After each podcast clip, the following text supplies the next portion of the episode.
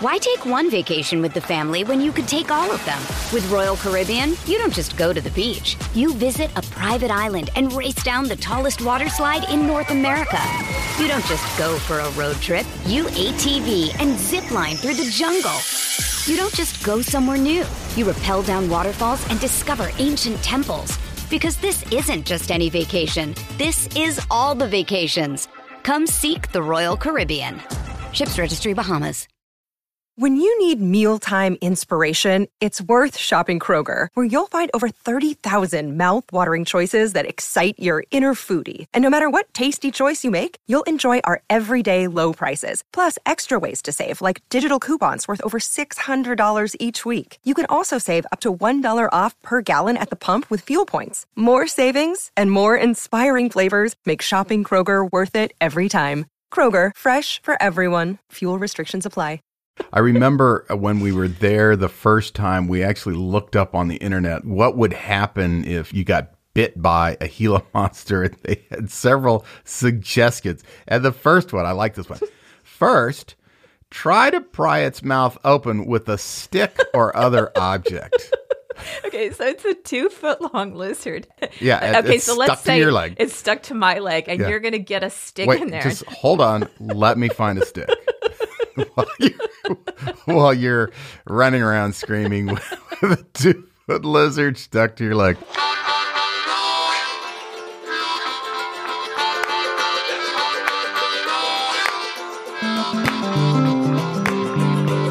This is the Dear Bob and Sue podcast, stories from our journey to all the U.S. national parks and other public lands.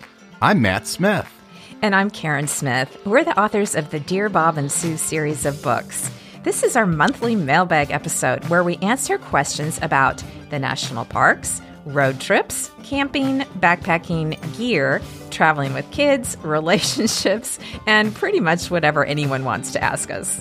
Today we'll be talking about where to hike in Saguaro National Park and the surrounding area, how to determine if you're ready to tackle a 10 to 15 mile hike, and how to practice shooting bear spray before you hike in bear country.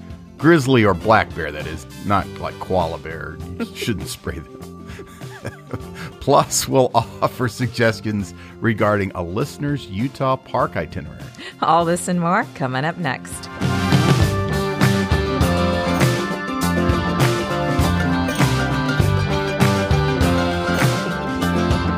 Usually, mailbag is the last Thursday of the month, but the last Thursday in March, we won't have an episode coming out because we'll be on spring break.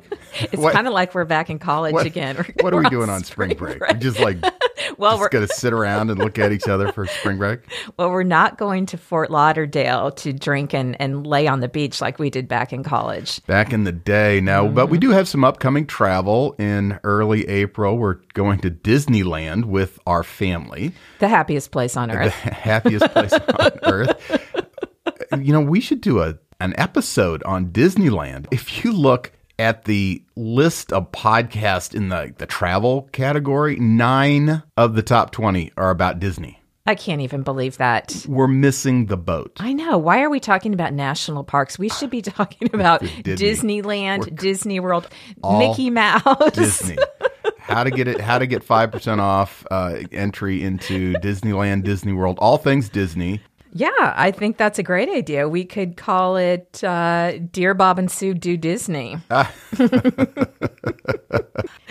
I would want to talk about my favorite ride. It's a small, small world. Oh, this the small, small world. I like the first couple minutes of that ride,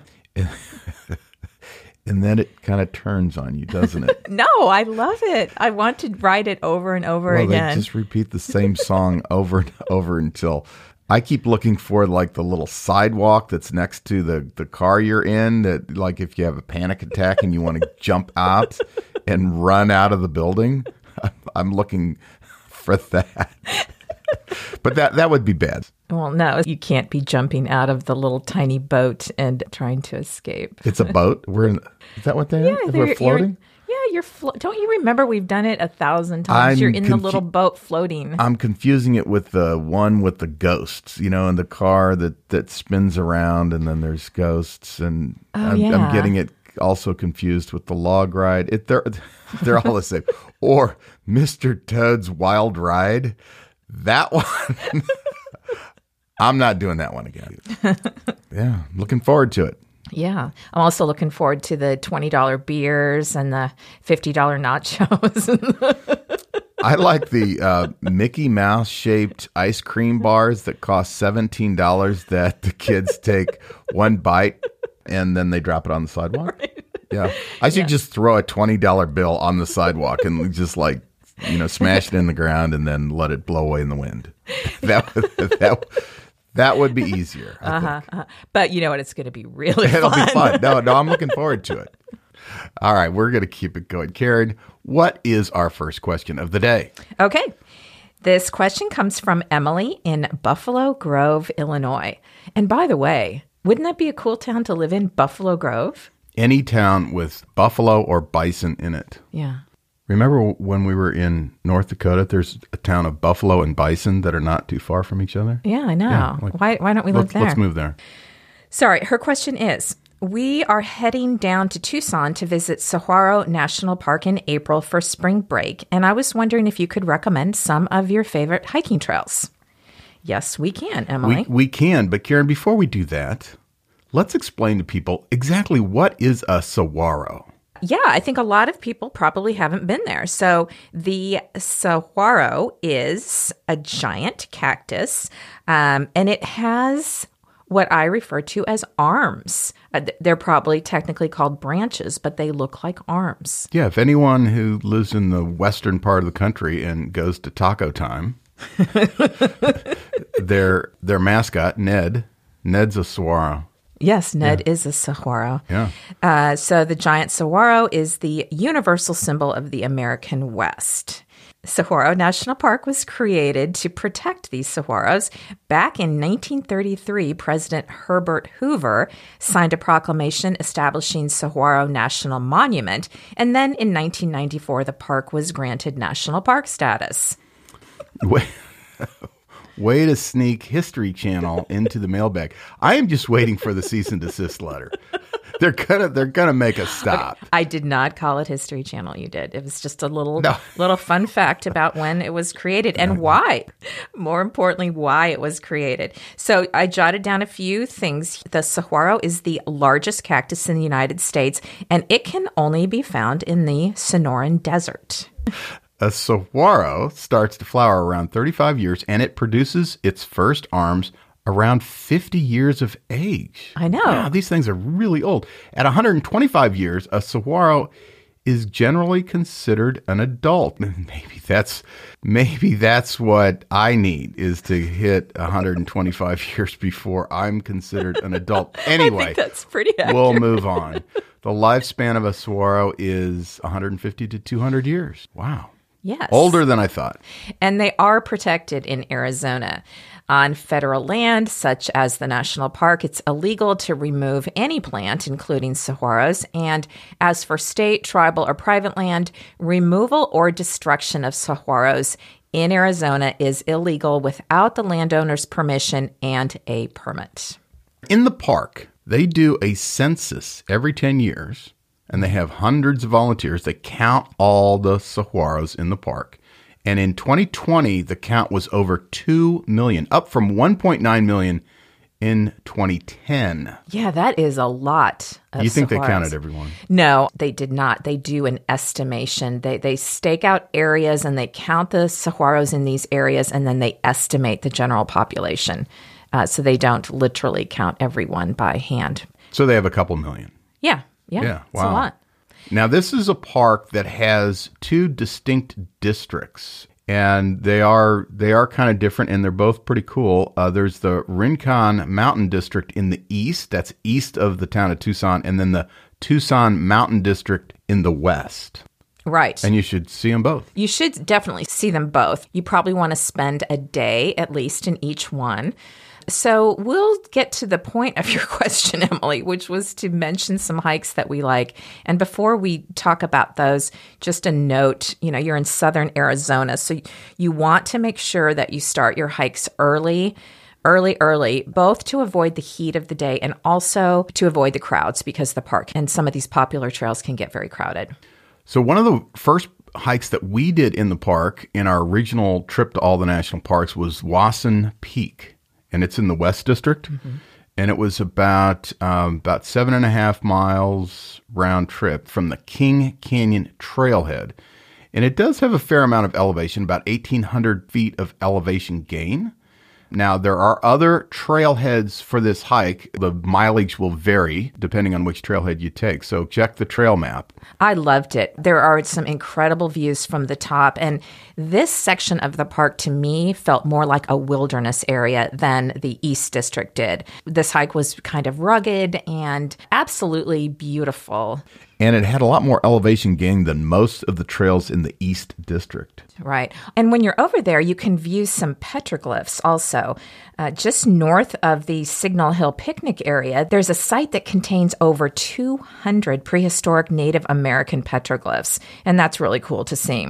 What about the East District, Karen? You know, the East District is unique in that it has an elaborate system of connecting trails. If you look at the trail map of this park, they all intersect in one way or another. So, the first thing, as we always recommend, you should stop at the Rincon Mountain Visitor Center to get a map of the area and to talk to the rangers about, you know, how far do you want to hike and how much time do you have? Um, and then you can easily find the, the trail that's going to be right for you for that day that you're there. And this is close to the town in uh, Tucson. So uh, we were there one time on a weekend and it, it gets pretty crowded. The, the, locals really love the park. And so parking can be at a premium on the weekends, maybe even during weekdays. But yeah, go early. A couple of trails we'll mention that we've done the Mica View slash Cactus Forest Loop. It's very easy. It's about two miles, only 70 feet of elevation gain. Basically, you are walking through the forest of saguaros, which is what you're going to the park to see. Yeah, it, it is cool uh, being able to hike right up against them. They're interesting to look at from a car as you're driving down the highway, but hiking close to them, they're really impressive. Yeah, and the other thing, too, that kind of surprised me the first time we saw them is that every single saguaro is different. It's like people, right? No two look exactly the same. They're very different yeah. from each other. Did you know, Matt, they could have up to 50 arms? I did not know that. yes. I don't think we've ever seen one with 50 arms, but but they definitely have a varying degree of arms. Some are turned down, most are turned up, but it's really fun to walk through and see all the different ones. No two alike. Another hike that we like in the East District is the Bridal Wreath Falls Trail. Now, this is about 5.6 miles, 1,000 feet of elevation gain. So there is some elevation gain on the trails over there in the East District. And depending on when you go, the, the falls could be either like a trickle or it could be non existent. Right. It's a great trail, even if there is no water running through the falls.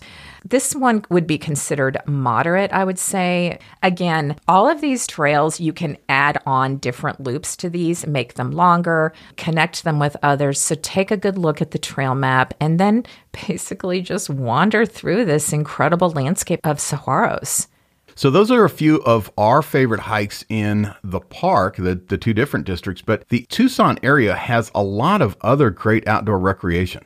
Yeah, that you should definitely check out, Emily. We'll mention a few briefly. One of our favorite places is Sabino Canyon Recreation Area, and this is in Coronado National Forest. There is a fee to get in, it's $8 per vehicle, and there are no pets allowed. And there's a great trail in that one. Yeah, it's the Bear Canyon to Seven Falls Trail. We did that. It's about five miles, 720 feet of elevation gain, and that's if you take the tram. Right. This area has a tram that will take you to the trailhead. Now you have to buy a ticket for that. When we did it, we just parked in the general parking lot and we hiked to the trailhead, which adds an extra two miles each way. So then this hike becomes about nine miles round trip. But those extra two miles each way, you're, you're just walking along a service road. So it didn't add any difficulty to the hike, just more distance. But anyway, this is a beautiful trail that takes you from the desert up through Bear Canyon to a beautiful set of pools. And the trail follows a stream, which you crisscross many times. And it's very, very, very pretty and very popular. I think this is the most popular hike in the Tucson area. Yeah. Also in the Tucson area is Mount Lemmon. Now, Mount Lemmon is over 9,000 feet high. It's in the Coronado National Forest, and there's uh, roads up there. There's uh, there's civilization up there, and I mean you can drive up there in the winter, and there's snow. I mean Yeah. there's snowstorms, and at 9,000 feet, you can drive up there in the summer, and it's going to be cool. There are a few hiking trails if you look online. We did not hike when we were there. We just drove up for the scenic drive, but you could check out uh, the trails at Mount Lemmon as well. And then the third place we wanted to mention, um, other than the national park, is Catalina State Park. What a great state park! It is. It's got uh, great mountain areas. It's got some uh, fantastic hikes. It has over five thousand saguaros itself. Mm-hmm. Uh, we when we rented an RV a few years ago, we stayed there a couple nights in the RV park. We did, Yeah, and we we- and we actually loved it. we loved it. Right behind our campsite was this beautiful wilderness area that had a trail running through it and all kinds of saguaros. And we would walk back each night at sunset. You're at the base of the uh, Santa Catalina Mountains right there, so it was absolutely stunning to be there. Yeah, and, and the one hike that we really enjoyed when we were there was the Romero Pools hike or trail, about five and a half miles round trip, a thousand feet of elevation gain. Now that trail, if I remember right, it, it becomes pretty rocky after about the first mile. But if you just keep going, it takes you to some beautiful pools uh, and some even some small waterfalls. Yeah, that is a great hike to do. I would say it's moderately strenuous if I if I'm remembering that correctly. So you should have a great trip down to the Tucson area in in the spring, Emily. It's a popular time to go to Tucson, but do you know who else comes out uh, in this area at, in springtime? Besides all the tourists? Yes, No, I have no idea. The Gila monsters. Oh, the Gila monsters. They, they come out in the spring? Yes, they do. Where are they the rest of the year? They're hibernating. Oh, they're hibernating. Yeah, I've always wanted to see a Gila monster. Now, these are they're they're the largest and the only venomous lizard in the United States, and and it can be up to two feet long. They're really big. I mean, not that I've seen one, but I've seen photos of them. So here's the thing that worried me on our first visit when I read about the Gila monsters is that if they bite you, they tend to hang on. And there are only several ways that you can remove them from your body where they are clenched into your skin, injecting their venom. Well, yeah, that's right. I remember uh, when we were there the first time, we actually looked up on the internet what would happen if you got bit by a Gila monster. And They had several suggestions. And the first one, I like this one. First, try to pry its mouth open with a stick or other object. Okay, so it's a two foot long lizard. Yeah, it- okay, it's so let's stuck to say your leg. it's stuck to my leg, and Yeah. you're gonna get a stick Wait, in there. just hold on. Let me find a stick. while, you're, while you're running around screaming with a two foot lizard stuck to your leg. Keep- Or- or, or like a screwdriver. if you had like something like that. But if that doesn't work, There's another option. number two, use a lighter or matches and put heat directly beneath its jaw. It's like, okay, I got I got my lighter now. Oh, wait. Okay, under his jaw. No, that's not his jaw. Put the heat directly beneath its jaw. Okay, Right. so we got Okay, that going. And here's an even better one. You can immerse the lizard in water until it releases. so we're let's, let's review. hike back. Yeah, we're hiking in the desert Drive now. to a place where we could get enough water to completely immerse the lizard. they suggested a bathtub. So Yeah, we're no, going to we're go going, back we're to going the back Hampton. to the Hampton Inn. we we ordered the early check-in. I'm sorry, your room's not ready. Well, I have a two-foot venomous lizard on my leg. Would that help speed our room? And the last resort is, and this one is my favorite. If none of these other things work, you can simply grab the lizard by the tail and try yanking it off. I think I'm going to move that up to number one. Although I don't know, it's stuck to your leg. I'm not grabbing that thing. well, see, they don't recommend it because most likely whatever body part that the teeth have been sunk into is going to come off when you yank The that body, the body part's going to come off. the tissue, okay, the surrounding tissue, the skin, that whatever whatever he's grabbing hold of. Oh, okay, got it. they don't let go. They don't like letting go. so, Emily, Emily, yeah, hope I'd you really have like a to. great I'd really like to see a Gila monster. No, but seriously, you know, you might have a chance to see one. They are not out looking for people to bite. So it's kind of like the rattlesnakes that you could also potentially Yeah. see there. If you leave them alone and you are very respectful and keep your distance, they will leave, they You're respectful. they will leave you alone. if you disrespect it, you're going to have a lizard attached to your leg for the next couple hours. well, don't try to pet them, I guess is what we're saying. All right. Okay, Emily, thank you for the question. We hope you have a great week and let us know um, let us know if you see any uh, Gila monsters on Yeah. your trip. Good. Good luck with that. All right. What's our next question, Karen? This one comes from Victoria in Tennessee. And she writes Quick question Do you know a website where I can order a dummy can of bear spray so I can practice? I'm leading a ladies group in Glacier National Park in August, but I have never sprayed the bear spray that I carry. I always hike with my husband, and I know he would spray and protect me. These ladies that I hike and walk with locally will be armed with bear spray, but I know them and they will freak if we see a bear. So it's up to me to protect them. And then she adds one note at the end I do not have any expired bear spray to try like you suggested. So she's she's wanting to buy a dummy can of bear spray.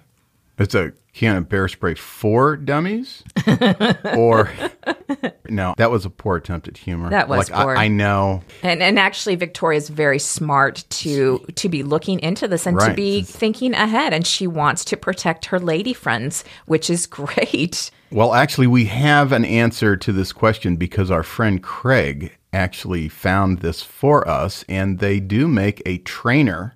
The idea is exactly what she's trying to do: is practice before you go. And if you, you're in your backyard and the wind is blowing in your face, it's not gonna. It doesn't have the pepper. Yeah, it doesn't have the pepper, right? So it it's harmless, but yeah, we do suggest doing this either with a trainer like we're talking about or an expired bear spray. Right. So I did an internet search on Google, and what these are called, they're called inert, I N E R T, bear spray canisters. So there was one, for example, I found called Counter Assault. It's basically the exact same can of bear spray that they sell, the real bear spray, but this one does not have the active ingredient. This one costs about $22, but in my Google search, there were lots of other manufacturers that came up as well. So just Google inert bear spray or trainer, and you'll have some options that come up. Yeah, and we did practice with a couple of expired bear sprays in our backyard, and it is a little different than you think. One thing is uh, it has a tendency to spray up. And I think they recommend that when you do this, if, if you're actually encountering a bear, that you spray closer to the ground. And so, you know, you have to practice your aim. The other thing is, it didn't last very long. No, so you want to be accurate. Yeah, we pulled the trigger and let the thing run out completely, and there wasn't a lot of spray in it. Maybe 15 seconds. Yeah, and I also had to practice releasing the safety clip. Uh, that wasn't easy for me to do.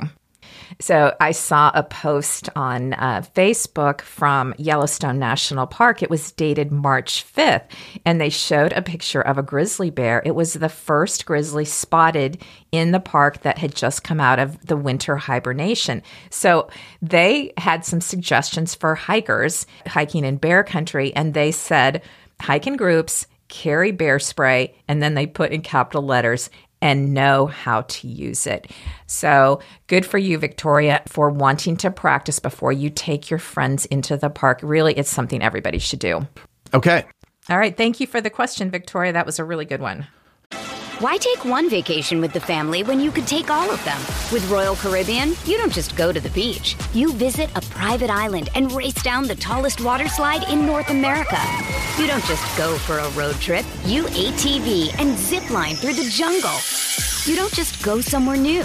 You rappel down waterfalls and discover ancient temples. Because this isn't just any vacation. This is all the vacations.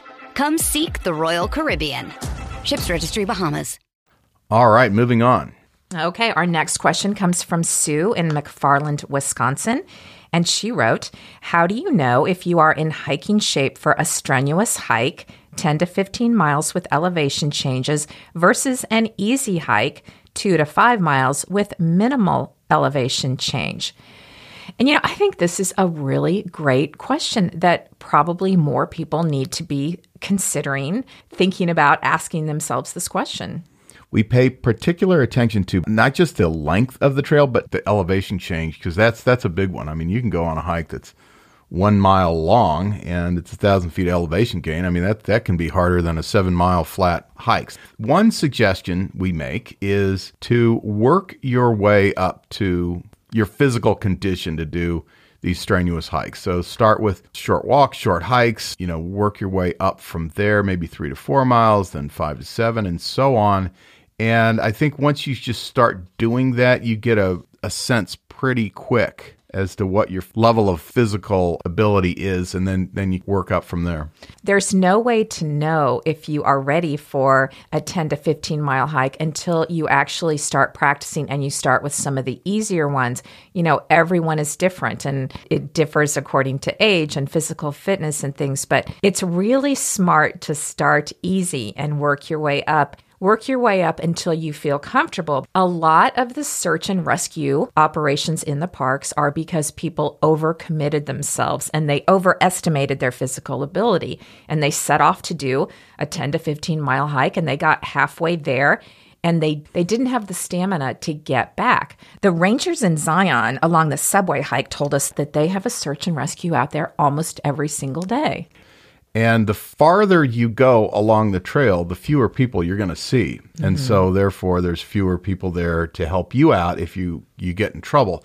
And so, you know, that that's something to consider. Yeah, and you know, the the weather conditions affect this. I mean, you can you can be home and doing hikes in 65 degree weather and feel like okay you're you're in great shape to do a 10 mile hike and then you go to the desert and it's 100 degrees that's a very different situation that's right. And the other thing to consider too, we talked about this briefly in our Rocky Mountain National Park episode, is pay attention to the elevation of where you're going to be because that will affect the hike a lot as well. When you're hiking at higher elevations, it's much more difficult than you're if you're hiking, let's say if you're hiking in the Badlands or someplace that's not at such a high elevation. So you need to pay attention to that as well. So if you have a hard hike scheduled and you aren't really sure your physical condition, it can be as easy as the day before or the couple days before. Do another smaller hike in that same area and see how you feel. Right. If you have a 12 mile hike planned, uh, you know, in two days before you do an eight mile hike and you're feeling great and you're in kind of that same area, same elevation, climate, then yeah, maybe you're you're going to do just fine as opposed to if you're just whipped after 8 miles, then you might reconsider your longer hike. The other thing too is as you practice and you work your way up from some of the easy hikes to the moderate hikes to the strenuous hikes, then you can start figuring out if this is something that you love and you're going to continue and you can start buying more things to carry in your day pack because if you're only hiking a mile or two on a very popular trail, you don't need to pack the kind of things in your day pack that you would need to pack if you're going on a 10 to 15 miler. So before you make that investment, you know, we'd suggest starting slow, see if you like the hiking, see if it's something you're able to do, and then gradually work your way up and gradually get more things for your day pack that you will need for a 15 miler. Mm. Longer hikes, you you have to be more prepared for the effects of the uh, physical stress. Happy hiking, Sue. Thanks for the great question. All right. What's our next question, Karen? This question comes from Nate, and he wrote to us that he has two little girls, ages two and five. And here is his question How often would you hike with your kids? And how crappy was the child caring technology back then compared to today? I just heard on your Rocky Mountain episode, you mentioned parking the kids at camp.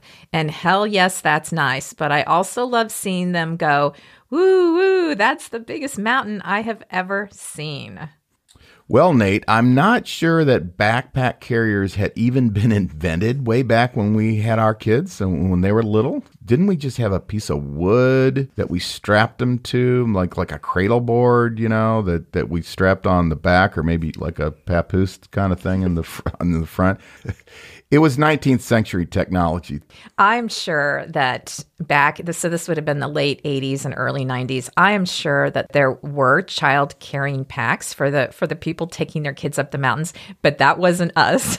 and so we can't answer that question specifically, but it does seem like that era was like the dark ages of child rearing because we had stuff like we had a Johnny jump up, which I think Uh-huh, is is yeah. extremely dangerous. We had one of those, I don't know what you would call it, but it was one of those round things with wheels, and they sat in the middle and they scooted their feet and they would race all Oh, over could- the house, yeah. including Uh, down the stairs. Right, they could go down the stairs with that. Um, they could go really fast and then hit the corner of a carpet and flip flip Mm-hmm. over. Oh yeah, all sorts of things. Yeah, we had uh, back then. We had the the bumpers in the cribs, which is apparently a big no no. And our babies, we, we were told to have our babies sleep on their stomachs in case they would throw up in the middle of the night. And now, of course, that's been switched Yeah, around. we did everything wrong. So It's amazing. They're still our, alive. our kids were just glad to be alive. So uh, they didn't really care if we were on hikes. But in all seriousness, though, I think it's great that people are taking their kids into the park. Just know that. I mean, it it does make the the hike a lot more difficult, and uh, we see a lot of parents stopped on the trail, and Mm-hmm. so if you have that kind of patience, then yeah, it's it's it's great. Sure. And no one knows better than the parents what kind of snacks you would need to bring for the child and what their tolerance level is. So good for you for taking your girls out. I think it's great. Back then, again, remember, we didn't have the internet, we didn't have social media. So we did not know what we were missing. We didn't see pictures of these amazing places and, and pictures of young parents hiking with their kids. So we missed all that again, living in Kansas, I don't know if we would have done much of that anyway, but I do think it's a great thing that parents are taking their kids with them when they can. Yeah. So I don't know if we answered the question or not, but there you Yeah, go. we don't know how crappy the technology was. Thank you for the question. yeah, thanks, Nate, and happy hiking with your little girls. Anything else in the mailbag, Karen, this week? Yes, we have one last one. This is an itinerary that Lisa sent us. Lisa lives in Salt Lake City, Utah. She says, we are a family of four. We have visited all the Utah national parks, and we usually travel to the Moab area a couple times a year. We are planning to travel to an area new to us over our kids' spring break week. We're heading to Arches on April 19th. Yes, we have reservations. Then staying overnight in Monticello on April 19th through the 21st. So, so these are her questions. On April 20th, we will explore the Needles district of Canyonlands. Any suggestions? What do you recommend we do that day before heading to a cabin at the View in Monument Valley that evening? I was thinking about exploring Bears Ears, perhaps. Do you have recommendations? And then she adds, which this is very important our boys are eight year old twins, and my 78 year old mother will also be traveling with us. They are all good for up to a four to five mile hike. We have some suggestions, Lisa. Yeah, so there's lots of questions in there, so we'll take them one at a time. Mm-hmm. Yeah. So in the Needles district of Canyonlands, any suggestions? Our favorite hike, and we have talked about this on many episodes, is the Chesler Park hike from Elephant Hill Trailhead. Now, here's the thing, and this is very important. Since you mentioned you only want to hike four to five miles, you could get to the viewpoint at Chesler Park, which is about five miles round trip. But just don't add on the whole joint trail loop part of that hike because it will add on another six miles to that hike. Yes, just going to the overview of Chesler Park, that would be a great hike. It's fantastic, and your kids will love it. There's this one. It's not really a slot canyon. It's this crack that you walk through these two huge long boulders on both sides. That's really fun. And you'll have some incredible views of the needles on this hike. It's absolutely beautiful. And of course, what we're talking about here is this hike would be from the Elephant Hill trailhead. And the reason I point that out is you can get to Chesler Park from other trailheads, but those trails are longer. Yes. O- over by the campground, you could park by the campground and hike to Chesler Park, but that adds some more distance and some difficulty. It does. If people who are listening want a longer hike, longer than five miles, do the entire Chesler Park Joint Trail Loop hike. It's about 11 miles and it's actually very strenuous. By the time we get back to the truck from that hike, we are completely wiped out. But it's amazing. It's one of our absolute favorite hikes. Also, on your way to the Needles District, you'll be on Highway 211. And before you enter the park, you'll come to a place called Newspaper Rock State Historic Monument, which is definitely worth a stop. It's a rock panel. It's carved with uh, one of the largest known collections of petroglyphs. It has over 650 rock designs. We stop there every time we go to the Needles and we take the same photos over and over again. Uh, but it's a really quick stop. It's right by the road with a pretty big parking lot. Okay, so moving on to your next question. You have a free day when you're staying in Monticello, and you had mentioned Bears Ears. We have the perfect hike for you and your family. So we would recommend that you go to Natural Bridges National Monument. It's about an hour's drive from Monticello, and you drive on Highway 95 west through a section of Bears Ears National Monument. Yeah, that's a cool uh, national park site, a national monument there. It's got three pretty incredible natural bridges, and there is a loop hike that you kind of go down into the canyon. I think that is that the White Canyon there, mm-hmm. um, and it's a loop hike that goes past two of them. It's the Sipapu uh, Kachina Loop. It's like 5.7 miles. 843 feet elevation change. Yes, we loved that hike. So, what you do is you park at the Kachina Overlook, and that's where you start, and you hike down into the canyon, and then you come back up at the Sipapu Overlook, and then you hike back through the mesa top back to your car. When you're down in the canyon, the trail does continue all the way to the third natural bridge, which is Owachomo, but that makes it a 12 mile hike, and that might be more than you want. So come back up at Sipapu, and that's 5.7 miles. It should be perfect for you. Yeah, it's a really fun trail because to get down into the canyon, you have to descend a couple of short ladders, and there are some footholds carved into the rocks. It was very fun. It, there was some scrambling, but nothing frightening, or at least not in my mind. I thought it was just sort of on the fun level. Yeah, the ladders there, it wasn't like treacherous, but you couldn't do the hike if you didn't have those ladders. Yeah, so not only is it a fun hike, but you hike down, you're hiking through this canyon, you're following the stream of water, and there are all kinds of trees down there, and you're hiking under these natural bridges. It's a beautiful hike. Not a lot of people do this hike or make it out to natural bridges. So when we were there, I think we saw like three other people. Yeah, now if you're there at Natural Bridges National Monument, then that's only about a 90 minute drive to Monument Valley. And then if you're going to do that on your free day, you'll drive Highway 261 south down to Mexican Hat, Utah, and you will on that drive, you will go down Moki Dugway, which is just on the edge of Valley of the Gods. Yeah, we've talked about Moki Dugway in a couple episodes. A very fun, very steep little drive down, um, basically a cliff face, no guardrails. But it's safe when the weather is good, as long as the road's dry and you're paying attention. And then, if you have the time in your day before you get to Monument Valley, you're going to go right by the turnoff to Gooseneck State Park. And that is definitely worth a stop. It does not take very long.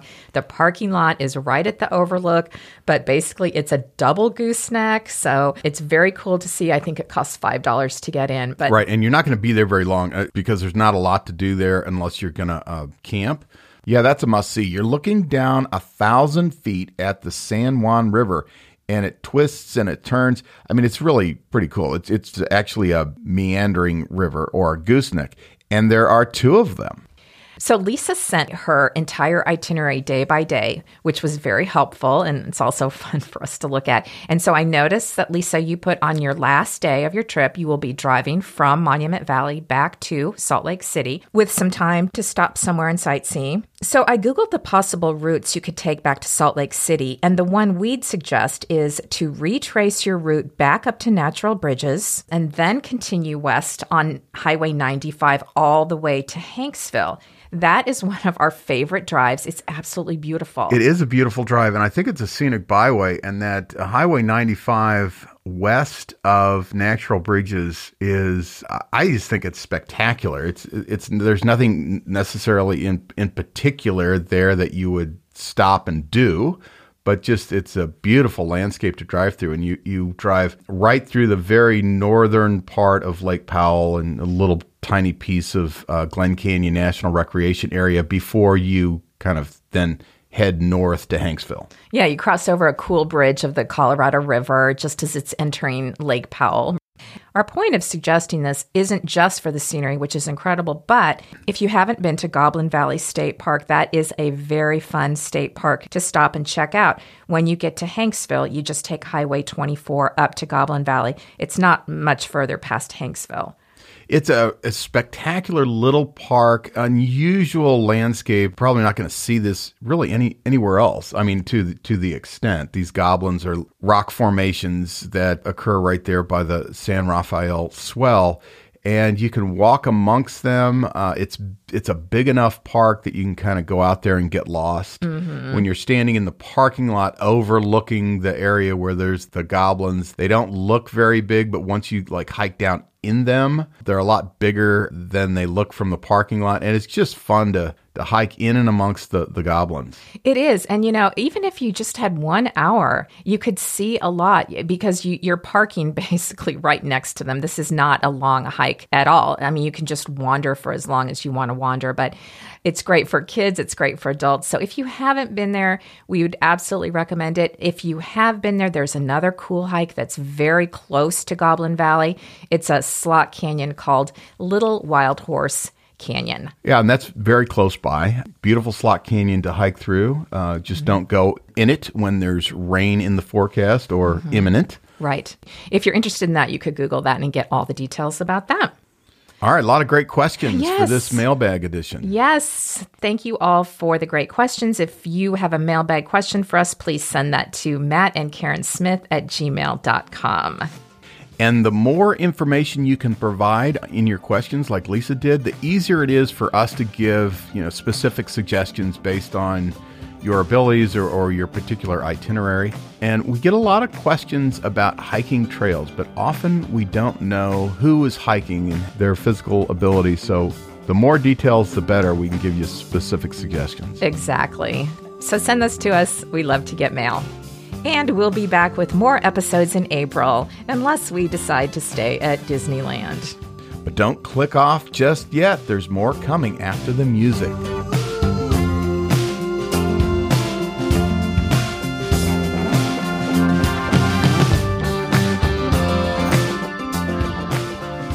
We get a lot of requests to do episodes about specific national parks, but we probably won't be covering all 63 national parks. However, we do have a suggestion as to where you can go for more information about the national parks that we haven't covered in an episode. Yeah, read our books. Our first book, Dear Bob and Sue, it covers our visits to 59 of the 63 national parks, and that's how many were in existence when we did that first journey to the parks and and our trips to White Sands, which was a national monument at the time, but now it's a national park, is covered in Dear Bob and Sue season two. Yes, in season two, we wrote about our New Mexico parks trip from Bandelier National Monument all the way down to Carlsbad Caverns for the Bat Flight program and an exciting cave tour in the dark.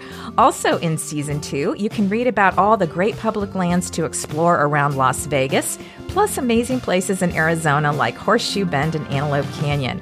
We tell the story of our first attempt at camping in Olympic National Park and how we worked our way up to backpacking in North Cascades National Park. We wrote about a camping trip in Glacier National Park, a separate camping trip in Kings Canyon National Park, and then our multi day journey on the Alaska Marine Highway ferry all the way up the Inside Passage to Skagway. But wait, wait, Karen. There's more. Much more. Much more. then in Dear Bob and Sue season three, it covers our adventures and misadventures as we rented an RV for the first time in southern Arizona. followed by our story of renting a teardrop trailer, which we used to camp in Joshua Tree and Death Valley. Then we explored more public lands in Utah, including Bears Ears and Escalante, which is the Grand Staircase National Monument. And we also became official rock hounds because we got a permit at the BLM office and we searched for petrified wood outside Zion National Park. And then we wrote about our reunion with Bob and Sue in Rocky Mountain National Park, our journey to Alaska to backpack the 33 mile historic Chilkoot Trail, and finally, our favorite road trip of all time the Great American Bison Tour. This is a trip that took us through North Dakota, South Dakota, Wyoming, and Montana with stops at all the public lands where bison roam. Phew. Yeah, that's a lot. I get tired just thinking about all that. But do not forget about Dory's Hoe. This book is a complete look at our first dory trip down the Colorado River through the Grand Canyon. We also included stories about our training hike to the remote and stunningly beautiful Havasu Falls in the Grand Canyon and stops we made at Yellowstone, Grand Teton, and Arches National Parks on our way down to the Grand Canyon. So if you're interested in these four books, you can find all of them on Amazon.com. That's right. And maybe you'll get some ideas for some incredible adventures that you can take yourself.